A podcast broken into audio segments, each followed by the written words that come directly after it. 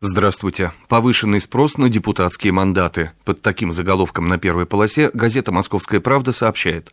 За первые три недели работы гражданской инициативы «Моя Москва» о своем желании участвовать в выборах 8 июня заявили 524 человека. Зарегистрировались уже 283 человека. Среди них 15 действующих членов МГД, а еще 241 пока только заполнил анкету на сайте.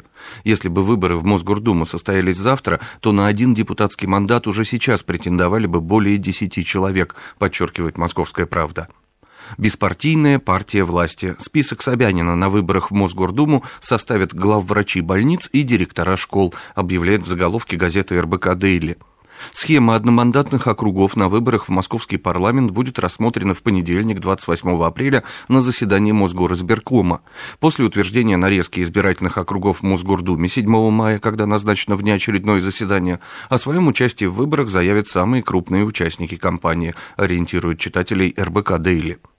«Едем в Крым» с таким заголовком на первой полосе спешит к читателям российская газета. Начала работать горячая линия, посвященная Крыму. Единый федеральный номер 8 800 77 000 77.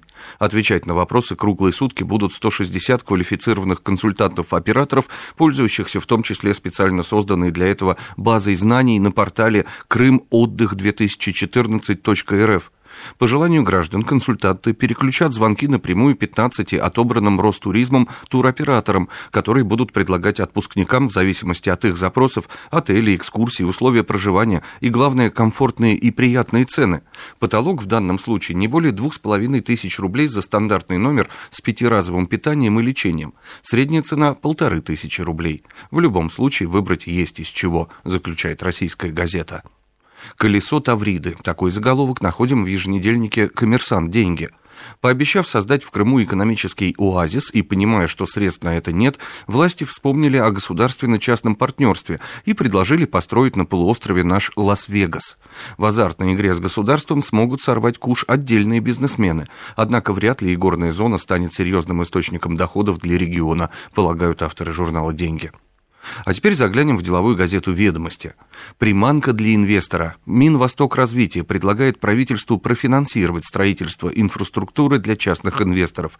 Развивать на таких условиях Дальний Восток готов и частный бизнес, и государственная Роснефть, с порога отмечает издание.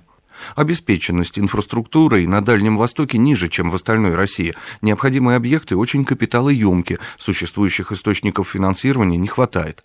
На инфраструктуру участников предлагается потратить деньги федеральной целевой программы развития Дальнего Востока и Забайкалья, уточняют ведомости.